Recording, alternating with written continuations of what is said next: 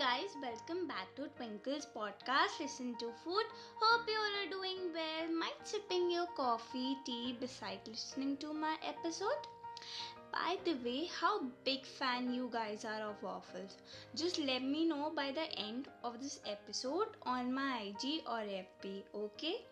Also, on last Tuesday, when I uploaded a story asking what you want to hear next, thing on my episode so i received few answers and one of them was about waffles and luckily today is the national waffle day. So i thought why not to talk about this same so, without further ado, let's get started with today's episode. So, waffles are the invention from the year 1700 by Greece, Belgian, and French people, probably.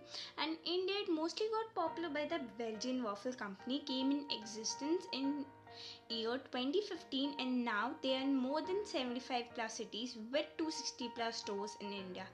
Isn't it amazing? Also, I'm so glad my city have the Belgian Waffle Company. For your information, they serve eggless waffles. A plus point for vegetarians. Woohoo!